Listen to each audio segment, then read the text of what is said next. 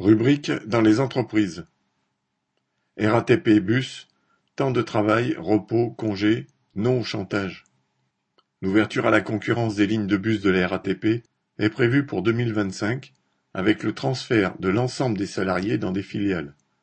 Mais la RATP cherche dès maintenant à augmenter massivement le temps de travail des conducteurs. Pour la direction, l'ouverture à la concurrence constitue un motif de choix pour s'attaquer brutalement aux conditions de travail.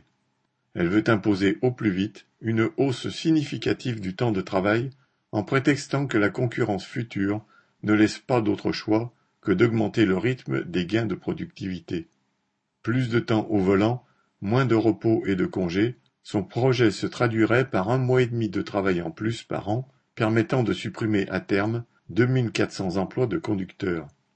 Pour mettre les travailleurs devant le fait accompli, la direction vient de dénoncer les accords qui réglementaient jusque-là l'organisation du travail et les repos.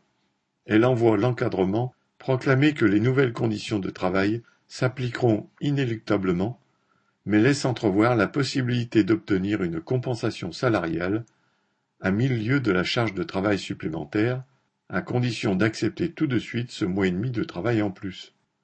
En plus du vol que représenterait cette masse d'heures travaillées gratuitement, cela aurait des conséquences significatives sur la santé alors que les travailleurs qui ne peuvent plus effectuer certaines tâches sont déjà nombreux et que beaucoup de conducteurs ont des problèmes de santé après dix ou vingt ans de conduite.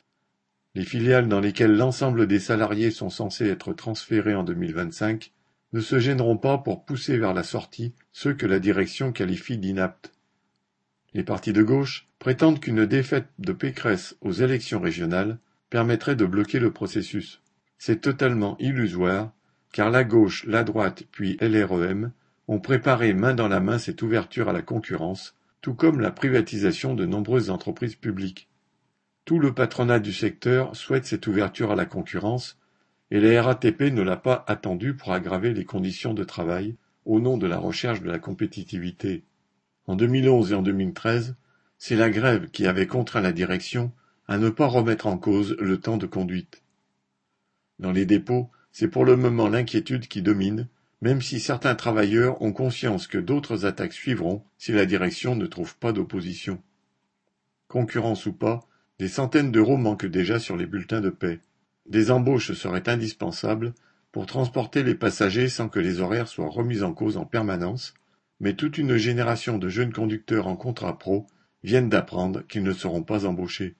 Refuser de travailler toujours plus, Exiger une hausse des salaires qui permettent de vivre malgré la hausse du coût de la vie, voici ce qu'il y a à répondre aux raquettes que Keolis, Transdev ou la RATP nomment appel d'offres et ouverture à la concurrence. Correspondant Hello.